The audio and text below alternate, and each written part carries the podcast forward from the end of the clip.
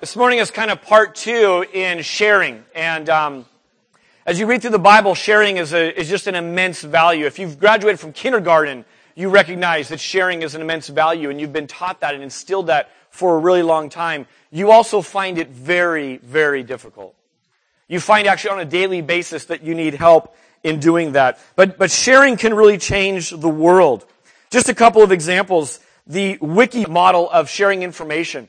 Now there's, pros and cons to that, but that has literally changed the world. I reported 2 weeks ago that Encyclopedia Britannica stopped printing after 244 years.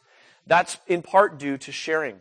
My dad and I were talking, and I walked out of the hospital to get some cell coverage. I had a few moments to actually check the headlines for the first time in several days, and I read this article about pink slime. Have you guys been tracking the pink slime story? Yeah.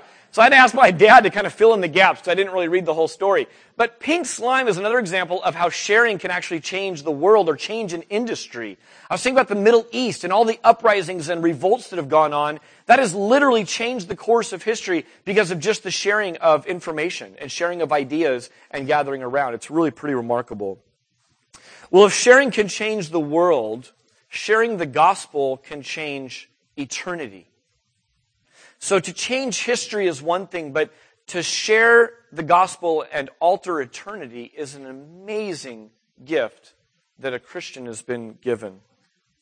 We've been in a series called Grow to Go, and it's an apologetic series, which is a fancy word for giving a reason for the hope that's in you. It's a defense. It's giving the reasonableness of the Christian worldview, and I think we've all been challenged and have been growing in it.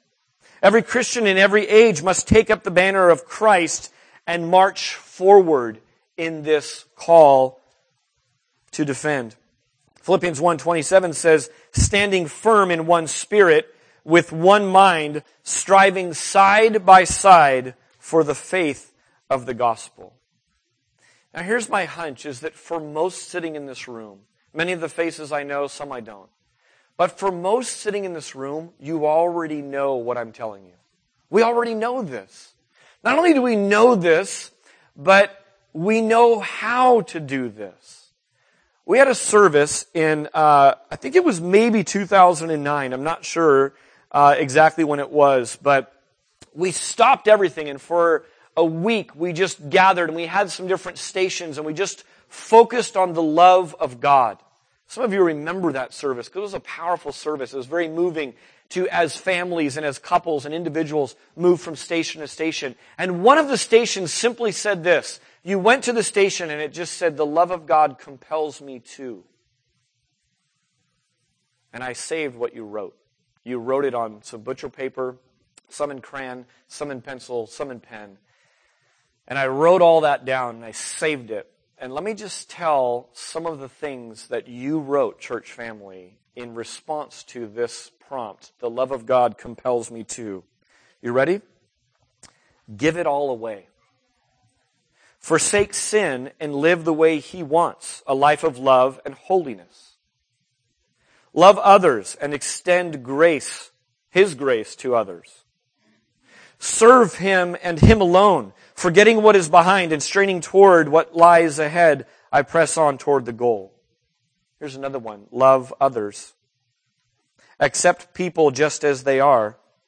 Be honest. Inspire others. Love, love, love.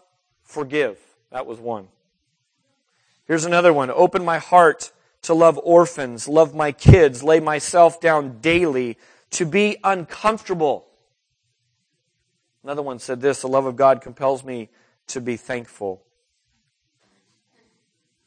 Another one said, "To tell about Jesus." Another one of you wrote, "Share it with everyone I come in contact with so that all will know His unconditional love." Another one said, "Love without exception. Let go. Be courageous. Speak." Someone else wrote, "Serve others." Another, "Help others." Another, "The love of God compels me to have more grace and love for others. The love of God makes me feel restless to live and not waste time." Two more. "Do everything I can to try and bring people to Christ and be so nice that I would be I can't make out the last part. Some of you don't write very well. Here's the last one. Share. And there were many, many more. These are just excerpts from it. Here's what I know. I know that the Holy Spirit reminds you of what you are to be doing and what you're about if you're His. And so there's a place in Scripture it says you don't have anyone you don't have anyone who needs to teach you. The Holy Spirit is teaching you. And so sometimes as we gather here on Sunday mornings, I hope that much of my work, much of what I'm doing is stirring up by way of reminder what you already know. You know it. Unprompted, in a morning service, without any preparation, you came in and by the Holy Spirit's moving, you wrote the message of what we're to be doing in terms of share. So I don't know that knowledge, for instance, I don't know how to do this is a valid excuse. I just don't know what to say or what I'm supposed to be doing. I don't know if that really flies. I think we do know what we're to be doing. I hope at the end of this series that you are growing and desiring to be a simple and faithful witness for Jesus Christ. Not an expert. Not one who has to master all arguments and logic so that you can be effective, but a simple and faithful witness for Jesus Christ. I don't have notes for you, but some of you might like to write things down. 1 Corinthians 1:20. Go read it, because it's the pedigree with which most of us who are called share. And that is that we're not considered wise by the world's standards. We're not considered ones who have great repute. And just by us talking, the world's going to stop and take notice of us. You know why? It's so that God will get the glory. So that someone would look at our life, someone would look at me as a mouthpiece and say, if that guy could be used of God, there's hope for me. It's so that when you live your life in such a way that it actually draws people to glorify God, they won't glorify you. They'll see that there's something different going on. Go try to Google about famous people who have conversion stories. There aren't many by the world's standards. They're famous within the Christian community. They're famous in heaven, but they don't measure up here on earth. Here's a hint to see if you've been tracking with this series well or not. And maybe it's a hint on whether I and Ben have been teaching this series well or not. So I will definitely take part of this. But if you are leaving this series thinking this, okay, I'm going to go and do this and study that and brush up on this, then I think maybe you've missed the point. Because what that's doing is that's working in more and more of you doing and studying and being an expert so that God could use you. That's not simple, and that's not simply being faithful to witness to what you already know. I gave you an acronym last week, or 2 weeks ago, that I just want to revisit, because as you share the gospel, if you are like me, I'm a pastor. I get to study God's word a lot. I've gone to school to do this, and there are just moments where I'm standing there saying, God, give me words to say. I do not know what to say. I do not know the way forward in this conversation. But I want to give you glory. You're my everything. And if you've ever locked up like that, if you've ever had sweaty palms and a racing heartbeat, and you go, I know this is an opportunity from the Lord. I want to share. What do? Here are just some quick guiding principles. Do it sincerely.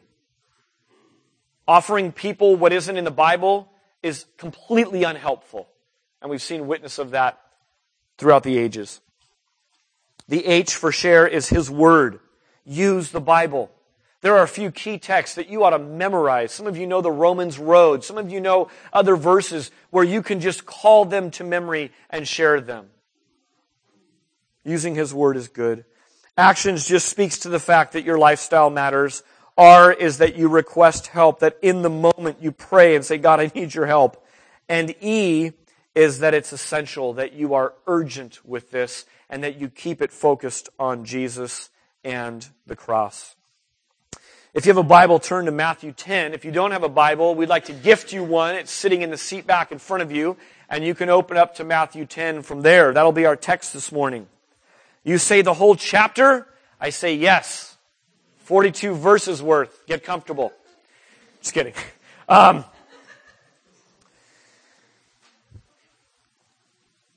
We use the word share around our congregation to communicate a lot of different things, and it's a really big word in the Scriptures. We have a generous God who gives so that his family, so that his children will give away.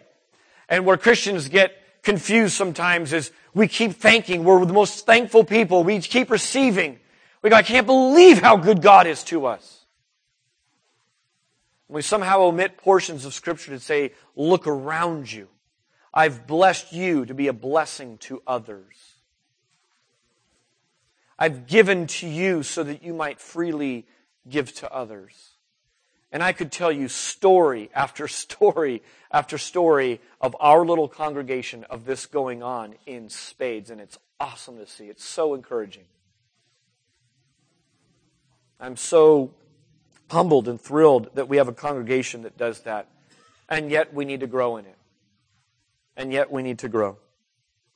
In Matthew chapter 10 is a story or is an account of Jesus who is sending out 12 apostles. Now, to study and interpret the Scriptures well, we need to recognize a couple of things. As we read this text, we recognize this was a specific point in history. This was a unique time where Jesus was saying to these 12 men a message and giving them instruction. So are there things in here that would be unique to them and not to us? Yes. At the same time, as we see how Jesus sends out 12 apostles, giving them authority to go do a mission? Do you think there are things we can grab from to say, we're disciples on a mission, we've been sent out, we've been given authority, he's with us? Yes, there is. And I just want to highlight a couple of these and then talk about a few hurdles that I think are common to many of us, and then we'll sing some more. Number one is this. If you look at verse 8, of chapter 10, Matthew 10. It says this. He says, heal the sick, raise the dead, cleanse lepers, cast out demons. You received without paying, give without pay. Acquire no gold, nor silver, nor copper for your belts. What I would say to this is, as you go, as you share, as you seek to be an influence and a witness for Jesus Christ in the world to help fulfill the Great Commission, check your motives. Just see why you're doing this. You've been given, we talked about this a couple weeks ago, what do you have that you haven't been freely given? A breath of life, that's just given to you. You didn't pay for it, you didn't earn it. Long before you had done a single thing to accomplish anything for the family of God, God says, I adopted you, I chose you. I legally went through the process to make you mine. Rest in that. It's been given to you. Now, go and give it away. So as you go, measure your motives. As you're sharing with people, measure your motives. I don't know what your hang-up is. Some people want to share Christ because of a performance mentality. I've got to do something to stay on the team. I've got to perform. I've got to get the next level. Isn't that how our world works? It does. It's on a performance basis. You do well, you get the A. You do better, you get the promotion. We live in a graceless world. God's a God of grace. And so you leading people to Christ, you being a bold witness, is not earning you more favor. It's not earning you different things that God's thinking towards you. That's just one hang-up. People share Christ and argue with people as a mean Christian, probably tearing down the work of Christ, simply because they're argumentative and like to win an argument. That's not a good motive to go either. So the lesson is measure your motives as you go. Secondly, expect it to be hard. Listen in just a few verses as Jesus is sending out 12 apostles into the world with authority to do really cool things. Listen to how he expects hardship. Look at verse 16. It says, "Behold, I am sending you out as sheep in the midst of wolves, so be wise as serpent and innocent as doves." Let's stop there for a moment, look at the screen. I mean, can you think of a bigger mismatch? That's the picture Jesus uses. We, Christians, are the ones on the left, looking stunned and petrified. We are being sent out into a world full of wolves. Expect it to be hard. Look at verse 25. Verse 25 says this, "It is enough for the disciple to be like his teacher and the servant like his master. If they have called the master of the house," Jesus talking about himself, "Beelzebul," which is a demonic title, "how much more will they malign those of his household?" If they're coming after the teacher, they're coming after the students. If they're maligning the master of the house, how much more the servants in the home? Expect hardship as you be a witness. Look at verse 34. "Do not think I have come to bring peace to the earth. I have not come to bring peace, but a sword." Think of what today represents, the triumphal entry into Christ, Palm Sunday. Those of you who know what Easter is all about and know the rest of the story understand that Jesus came in, and from the all external picture you'd think, wow, here comes a reigning king. Here comes one who's on the top of his game. Here comes one who's in mighty in power. Now that is true in a grand sense. But in an earthly sense, what we know is that in a few short days after the triumphal entry, the whole crowd's going to turn on him. And those who are shouting right now, "Hosanna, save us," and calling out praises to the Messiah, are going to turn around and shout with the Jewish leaders, "Crucify him. Crucify him." Expect it to be hard. Look at verse 38. "And whoever does not take up his cross and follow me is not worthy of me." I've just read for you a couple of verses in this. Do you think the coach is sending the team out saying expect hardship? Yeah. So must we. Look at verse 19. Verse 19 says this, "When they deliver you over," that could really tie into our hardship list, huh? "When they deliver you over, do not be anxious about how you are to speak or what you are to say, for what you are to say will be given to you in that hour." Number 3 is trust God to provide. As you go, as you are on mission, as you are in your cubicle, as you are praying and talking to friends and family and neighbors, and co-workers and classmates, don't be anxious about what you're going to say. God will provide for you in the moment. My wife and I have been alternating sleeping at the hospital with Curran. And when you're not at the hospital, we've been caring for our other children. So rest has been a precious commodity to us in these past 6 days. And as I'm there, my daily prayer has simply been this, and he's just answered it in spades. I've just said, "God, today has enough trouble for its own. Would you just provide for me today what's needed? Would you provide for me, for my son, what's needed today?" It's easy in medical situations to get ahead of yourself, isn't it?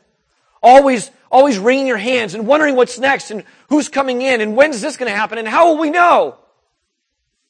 Instead, I've said, "God, give me a peace. You have a peace that surpasses understanding. You've made every cell in my son's body. Just take care of today. Give us this day our daily IV drip." That's been Curran. He's just been getting fluids. But that's what I've been praying, and God's been really answering that. Trust God to provide. He'll give you what you need when you need it. Number 4 is fear well. A lot of times we say no fear, and I get that, but I think actually the Bible teaches us that we are to fear well. Here's what I mean by that. You'll see it in a minute. Look at verse 28. Verse 28 says this, "And do not fear those who kill the body, but cannot kill the soul. Rather, fear him who can destroy both soul and body in hell." Do you see why I think we should fear well and not have no fear?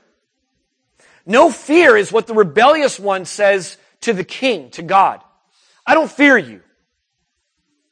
Proverbs says the very beginning, the very first step to wisdom is what? Yeah, that's right, fearing God. Fear well. For some of you, I love your stories. For some of you, it's this. I live my life as a slave to the opinions of other people. I longed to hear my dad said, I'm proud of you. I longed to just hear people build me up and say, you're worth something. I longed for that boy or girl in my life that would say things to me and build me up. What a freedom Jesus came when he freed me from the fear of men and women and let me fear him instead. Men and women are horrible taskmasters, and the opinions of others. It's like chasing the wind, isn't it? God's a good and loving God. He says, fear me. Walk in my ways. And that's where it's at. Finally, verse 42.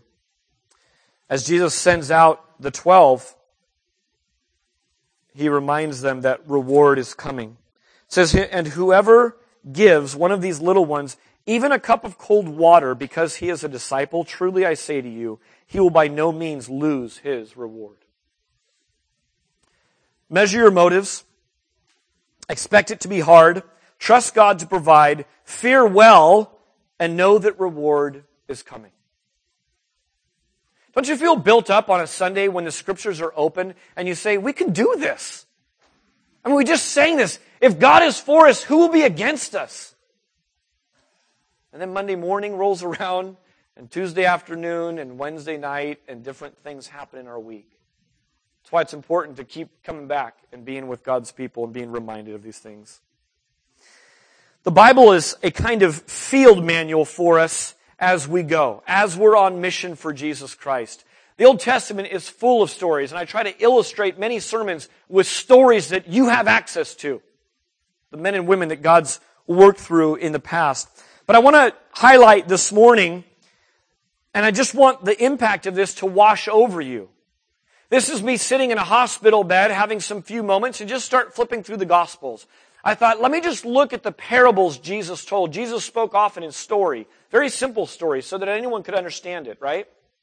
And as he told stories, I thought, let me just listen to these parables with regard to the idea of the Great Commission. Go therefore and make disciples of all the nations, teaching them to observe all that I've commanded you, baptizing them in the name of the Father, Son, and the Holy Spirit. And I'm with you always. That's the Great Commission. That's for every Christian, right? So as I started reading through the parables, I started to just see, wow, there's just so many themes in here that talk about sharing, that talk about how we are to go and accomplish this mission. We don't need a new book. We don't even need an acronym from our pastor. We need to be in the Word. We need to just be reading the Bible. Here's Jesus, just a snippet of some of the parables. The parable of the sower found in Matthew 13 gives me this impression that we are to cast seed, that's the gospel, wildly and widely. That we are to just be putting this gospel on all kinds of ground. And then here's the other part of the lesson of that. Results will vary. You always get products that says results may vary. That's their little out, right? To say, if this doesn't work on you, we're covered. You know what the gospel message is? Jesus says results will vary. There will be different kinds of ground that seed lands on, right? That's just sharing the gospel. That's what that is. How about the parable of the sheep and the goats? You know what that tells me? Final judgment is coming. There's coming a day when King Jesus is going to be on the throne and he's judging all the nations of the earth. It's an amazing picture. That's real and that's coming. You know what that tells me as a servant? Urgency. No matter what I talk about, no matter what I pour my life into, I better be infusing the central message of the cross, the resurrection message that we're going to be talking about in more detail next week. It also tells me that there are real destinies of sheep and goats. Don't let the world fool you. There really are two different kinds of people in this world. There are sheep who are going to enter into their rest. Jesus, as the shepherd, is going to separate the sheep from the goats And there are two eternal destinies that are very different. One to be with Him forever, and it will be paradise. And one to be separated from Him forever, and it will be hell. And that's real. Brings me back to the message of what I'm sharing, and that the kingdom work is what I'm to be about. That's Matthew 25. How about Luke 12, the parable of the leaven and the Pharisees? You know what that tells me? Jesus frowns on hypocrisy. First part of the SHARE acronym is sincerity. Some of that's just being sincere as a Christian. As we talk about some of the blockers to sharing Christ with people, you're going to see that hypocrisy is a giant bomb in accomplishing the gospel. It tears it down. It also teaches me not to fear men, but to boldly acknowledge Christ. That's found in Luke 12. Also in Luke 12 is the parable of the rich fool. This is the last one. And the rich fool was rich in this life and not rich toward God. You know what it is for me? I want to invert that. God, I don't want to be a rich fool. I want to be rich toward You, even if, and maybe especially if, that means being poor in this world. It also, in that parable, tells me to be awake and ready for the Master to return. And as I'm sitting on a hospital bed sometime this week, the days have blurred together. I don't know which day it was. But I just sat there and pondered this question, will He find me faithful? I want to lift a burden from you today. I don't want you to worry about Him coming back and finding you an expert. I don't want you worried about Him coming back and finding you a busybody, running around trying to accomplish by works somehow what's only given freely. But I do want to challenge you, spur you on to ask this question of yourself. Will He find you faithful? Some of you came and gave me and my family a gracious gift. You came and visited my son in the hospital. One of the things I get to do as a full-time pastor is I get to go and visit you in the hospital. And I've seen many of you looking less glamorous than you do today. And now being on the receiving end, I want to thank you and say, wow, what a gift it was to just receive a visitor. I think to myself, if I'm ever driving to the hospital when the Lord comes back, and I'm going there simply to be a blessing, simply to give a gift of my presence, I wouldn't mind being found in that moment. I wouldn't mind being found in the moment of nursing those who are ailing, walking with those who are hurting. Some of you on a weekly basis drive people to their doctor's appointments because they can't drive. You go shopping with them because they're getting up in years and they can't make things out like they used to, and you help them with paperwork and how it is to live in our day. Isn't that how you want to be found when the Master comes back? About His work, rich in good deeds, with pure motives? That's how I want to be found. It starts to make me think about how am I entertaining myself? How am I investing and spending time, my downtime?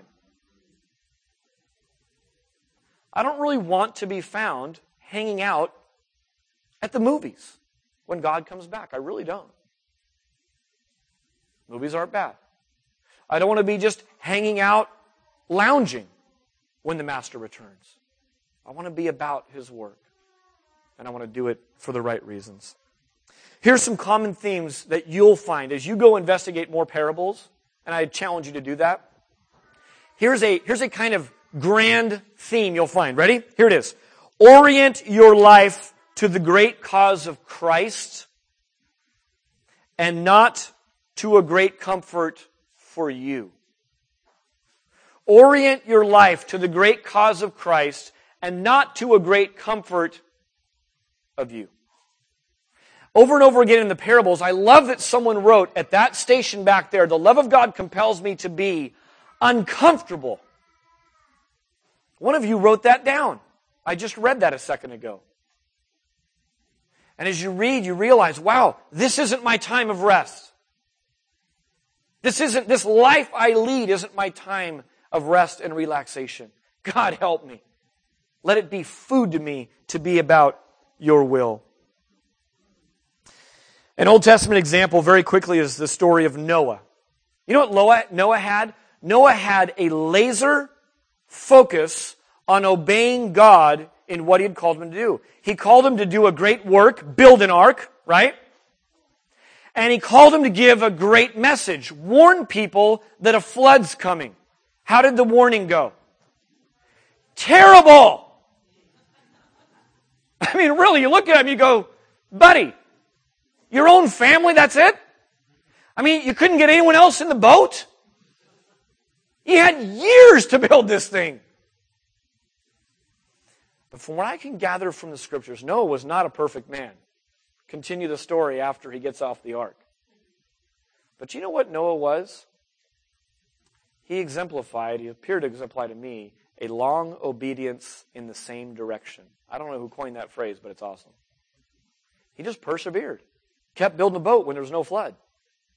Kept giving the warning of flood coming when there was no rain.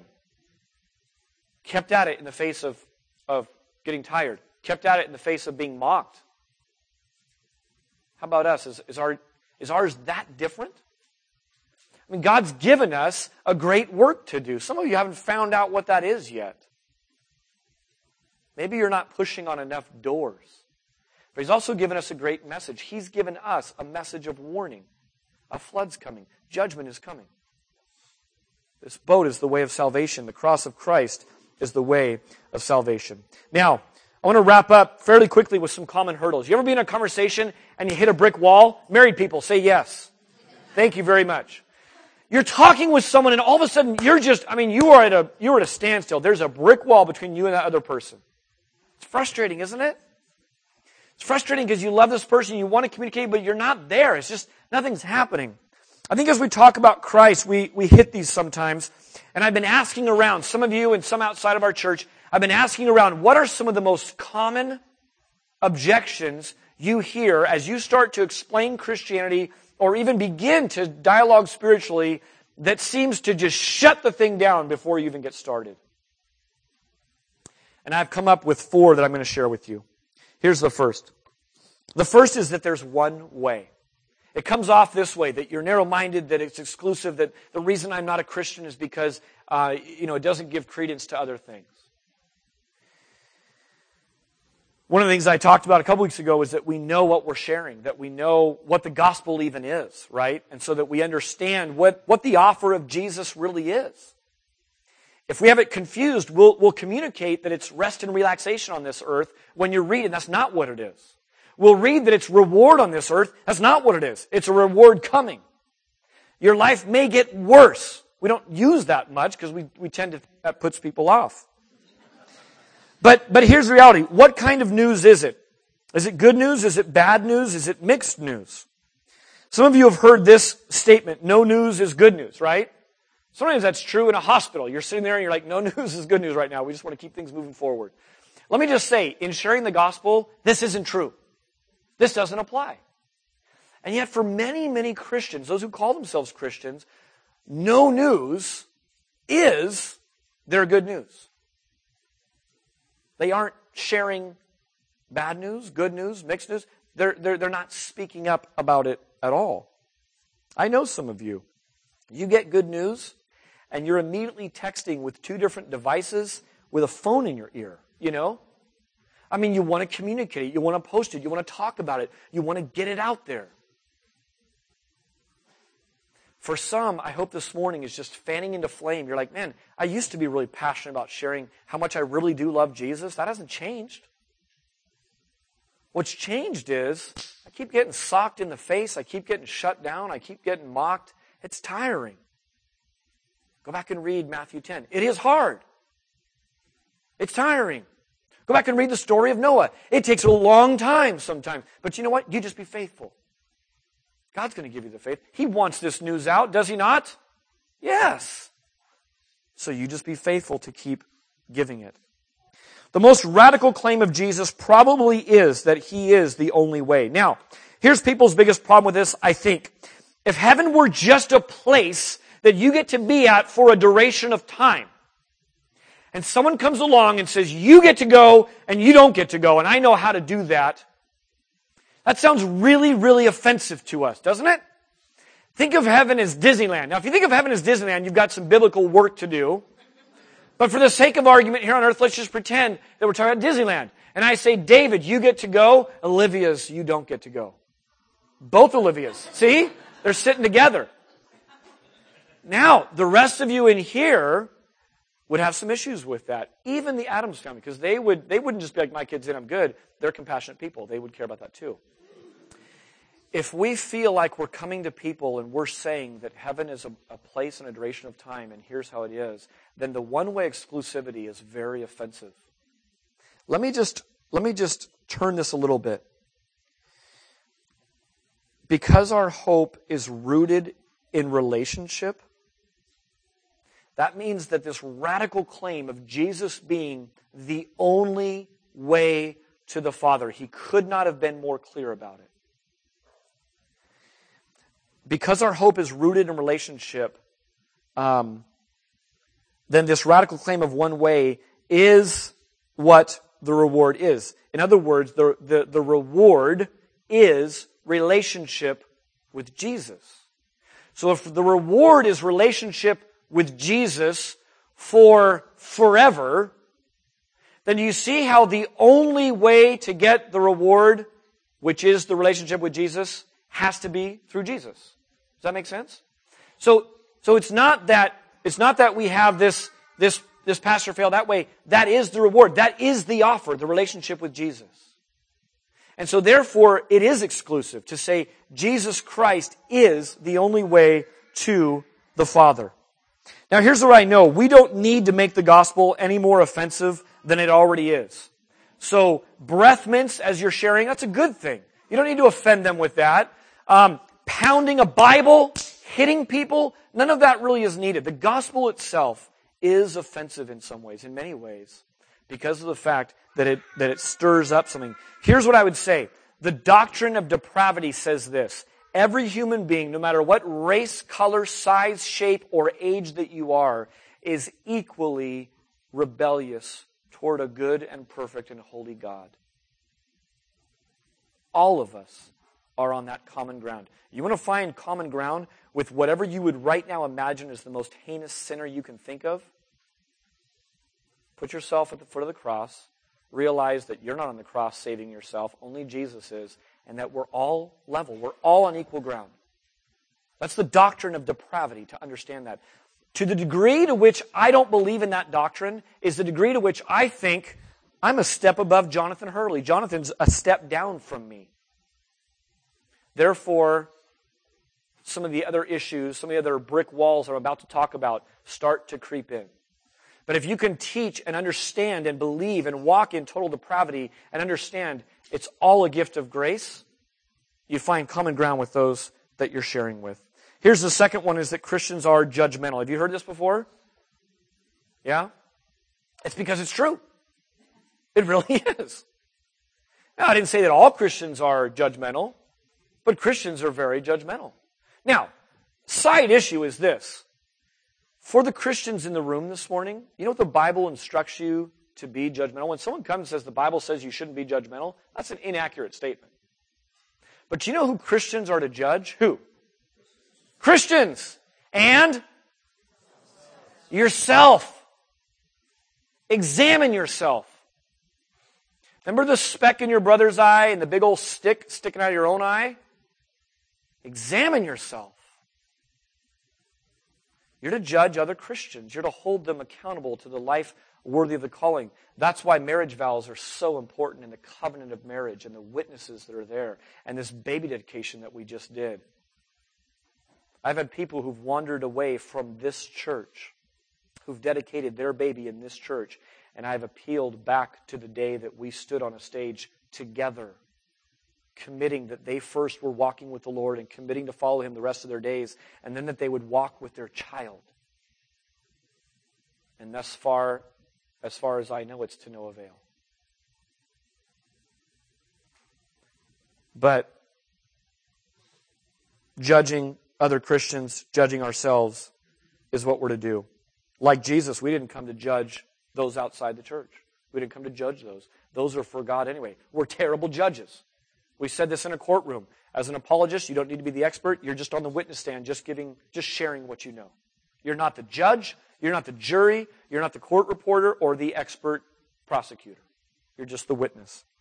Now, Christians have a sordid history of this, and I think Christians really must own up to some of the things that have gone on. When someone comes and says, Christians are judgmental, you say, I know it's terrible. And you say that sincerely, because it is. I hope you Christians sometimes cringe at what passes as the Christian viewpoint in the media. What you understand is that the word Christian has been so watered down and changed and distorted that you say, oh, that's not what a Christian is at all. Now, that's just what got let into the newsroom and on the news this week, and that guy's a nut job, but that's not the Christian worldview at all. You talk to an international student who's here afresh, the first thing I do, I say, by the way, you know that we're a Christian nation? Let me tell you what a real Christian's about according to the Bible. Don't take all these different crazy things that you see. You know what the great antidote is to someone thinking that Christians are judgmental? I'm going to give it to you. Ready? It's relationship. All of a sudden, a person is forced to move from this statement, those Christians are judgmental, intolerant, narrow-minded, anti-intellectual, whatever it might be, to all of a sudden dealing with Travis Jones. To all of a sudden saying, those Christians, but I know Lena, and she's a Christian, and she's not like that. Relationships begin to break down this brick wall. Now, we understand that the results of our message, the results for Noah was the Holy Spirit moving in the hearts of people. The results for us as we cast the seed wildly is completely and wholly on the Holy Spirit. But the Holy Spirit doesn't work in a vacuum. He works in relationships. He's chosen to work in people. Dartmouth Medical School did a research project, and rather than coming up with their own research, what they decided to do was take 260 current research projects on young people and study the results of it. The results were so revealing that they prompted the project to be renamed. It was a scientific study of young people, and it became Hardwired to Connect. Why the change? Because they said all the research, not 90%, not 95%, not even 99%, but all of it showed that from the moment a baby is born, that the child's brain is physically, biologically, chemically hardwired to connect with others in relationship. That's the case not only spiritually and emotionally, but also physiologically. You know what the headline of that is? Modern research catches up to ancient wisdom in the Scripture. It really is, which is fantastic, right? We hear that, we say, that's really compelling and that's interesting, but we already knew that. We really did. Here's the question for you. Do your relationships engender belief or endanger belief in Jesus Christ? Does your relationship with another and the fact that they know that you're a Christian, does that engender the belief? Does that build up belief and cause someone to be curious and want to know more? Or does it endanger belief in Jesus Christ? Where they could say, those Christians are so judgmental, and so is that Naomi. So is that Dave. If that's us, then by God's grace, we need to change. Results mean change life. So I pray that you long for results, but I want you to know how they come about. We're dependent on the Holy Spirit. The other thing is this. I want you to study the gospel. I want you to study logical argument, those kind of things. Always growing in knowledge of the Lord is fantastic. But here's the other study that you ought to be doing. You ought to be studying people. How many of you like to people watch? Raise your hand if you like to people watch. That's a fun pastime for me. It really is. And it's just so fascinating. I mean, just the wide variety of people that walk by you anywhere. And as you people watch, you study them and you learn about them. When you're engaged in a conversation, one of your best tools really just to understand them is just listening to them, being a good listener. It's actually possible to tailor an evangelistic message to any person that you come across just by listening to them, just by finding out about them. Now, people will smell a fake a mile away. We talked about this. Those who are pyramid scheming Tupperware to you, they've called you after a long time. Hey, buddy, how's it going? Oh, it's so good to hear from you. How are you doing? I'm doing really well. Man, what a trip that you're calling. Yeah, about that. All of a sudden, you're like, oh, I'm being sold right now. That's not a relationship. That's a sales technique. So the antidote to Christians being judgmental is real relationship, genuine relationship that you come. Now, that doesn't mean that you don't turn spiritual conversations. You don't turn the conversation toward God. If that's the central thing in your life, that's what's going to happen anyways. But we don't want to bait and switch people. Listening and concern. Concern means communicating to be understood, not just to be heard. So just having genuine concern for people. All right, very quickly, next one. Anti-homosexual. This is another brick wall that drops right in front of you as you're talking with people about Christ. I hope that you've come across this because it means you're sharing your faith with people who aren't currently in church and need the gospel. People look at Christians and they want to know first thing about our church. Are you guys anti-homosexual? Or they'll ask it a different way. What are your views about homosexuality? I want to tell you about the story of a guy named Kyle who was immersed in the gay lifestyle for 2 decades. By God's grace, he chose to follow Jesus Christ. He went to his pastor and counselor, and in essence, their words almost forced him back into secret as they said this. Here was their advice. Don't ever talk of your plight or your struggle again to anyone. After another 15 years of following Jesus and celibate living, he tested the waters again to a church, thinking, surely times have changed. Surely someone will walk with me in this. Surely someone will show me the love of Jesus, come around side, and just pray with me. I need a brother in Christ to pray with, a sister in Christ to be around me. Much to his sadness, he found a very similar result. This is not uncommon in American churches. I would say with all of these that I put up, except for the one way, I think there's repentance needed by Christians. Personal repentance and repentance just for our family, those who are genuinely the sheep of Christ. We ought to repent for a lack of concern, a lack of empathy towards people who are homosexual, who are struggling with that. Let me say 2 words to this topic and then give a couple of ideas. The first is to know the truth, and the second is to speak it with compassion. Does this sound like our theme verse? Give a reason for the hope that is within us, yet with gentleness and respect. Truth and compassion. Here's the truth.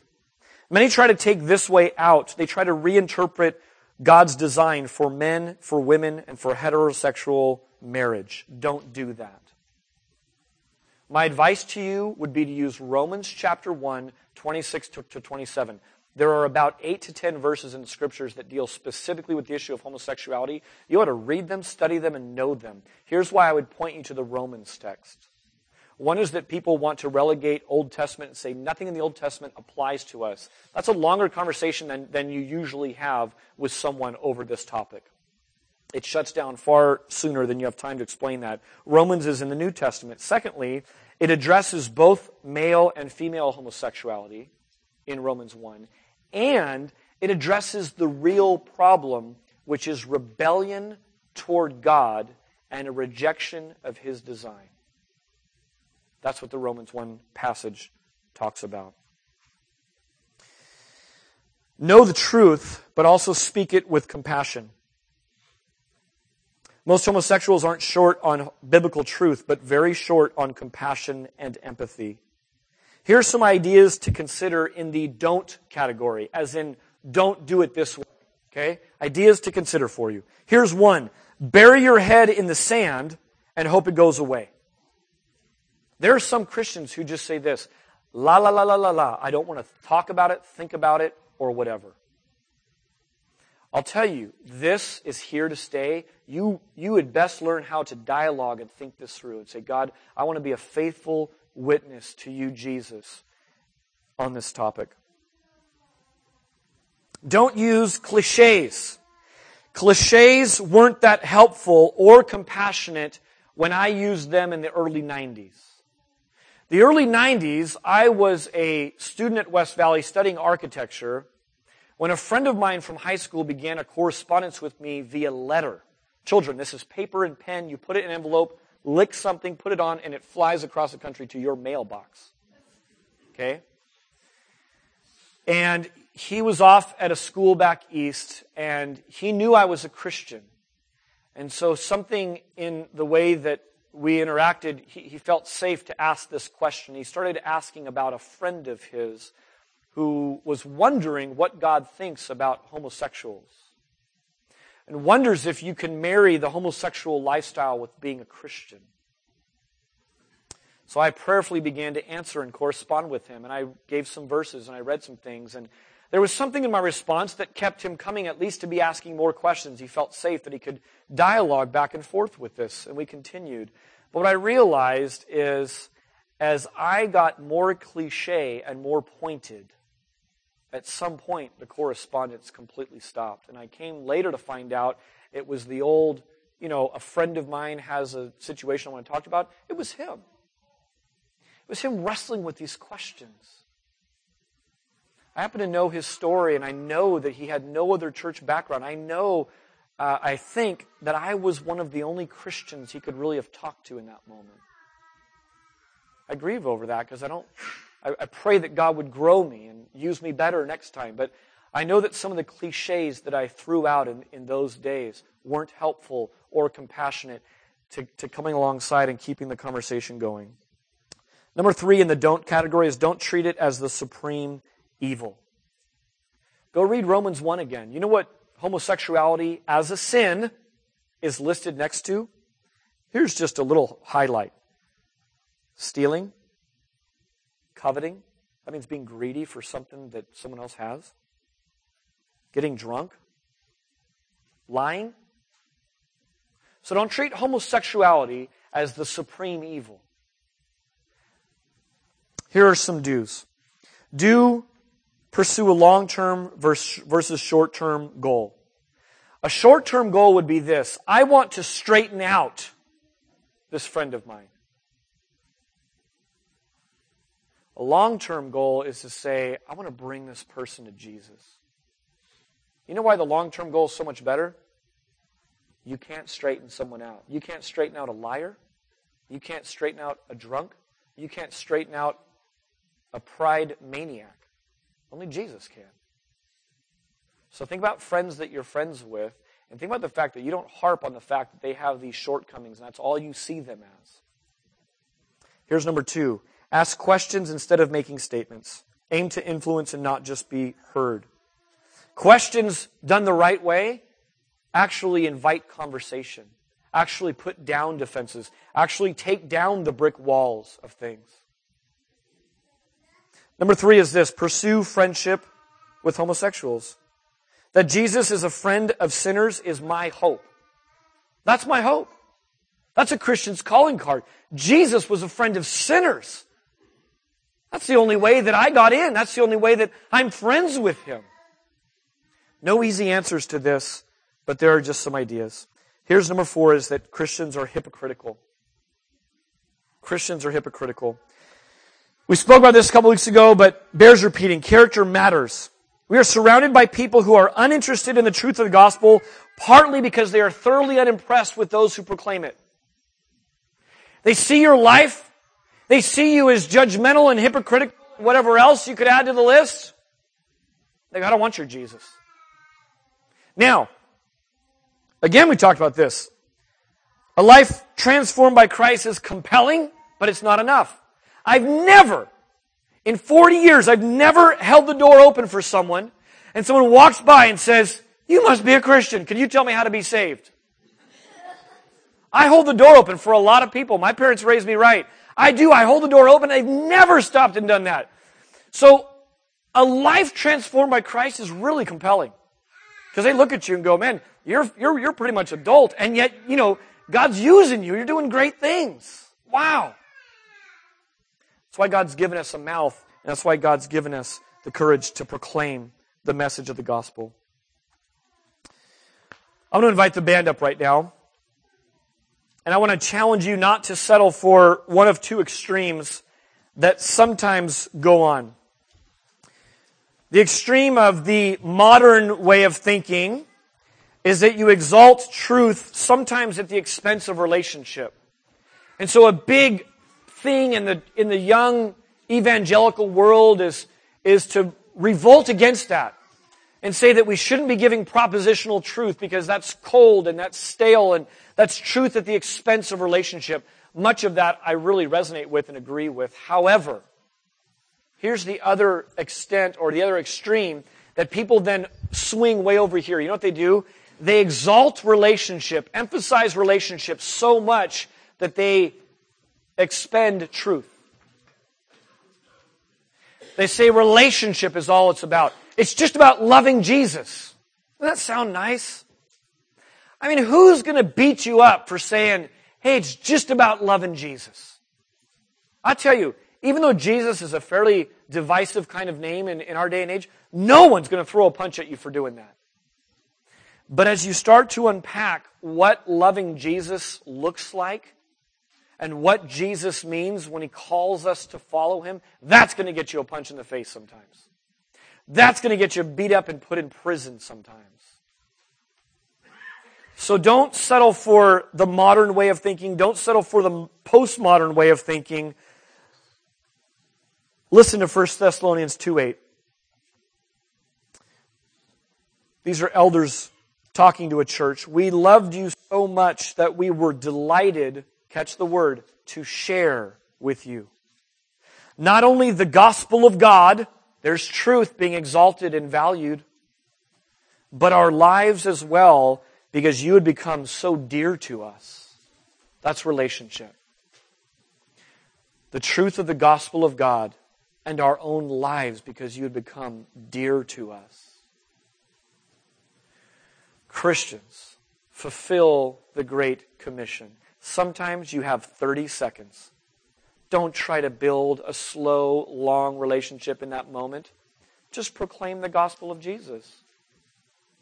But many other times you run into the same kinds of patterns in your life and week to where you can begin to build relationship. As we close in song, I want you to think about the ultimate sharing example. It's God sharing his son Jesus to come and live amongst sinners, to come and show us the way, to come and identify with us, to come and exchange his life so that we might have eternal life. It's Jesus sharing his glory with us so that when he returns, read this in Colossians 3. I just let it invigorate me this morning. That when he returns, we'll be glorified with him. And to keep our eyes and our minds focused on that. Father, we thank you for your son, Jesus. We thank you that you are a good and patient God, one that paved the way for our adoption as sons, as daughters. Before the foundation of the world, you chose us. Like disciples in the Garden of Gethsemane, many of us here in this room, I know, Lord, would say, my spirit is willing, but my flesh is weak. And so we close this morning, God, crying out to you, Jesus, would you fill us up in all the ways that we lack? Would you help us to trust where we doubt, knowing that you'll provide in that moment? Help us to even take a step out of the boat so that we can be placed in situations where we can't rely on ourselves. Answer our prayer to be uncomfortable, Lord.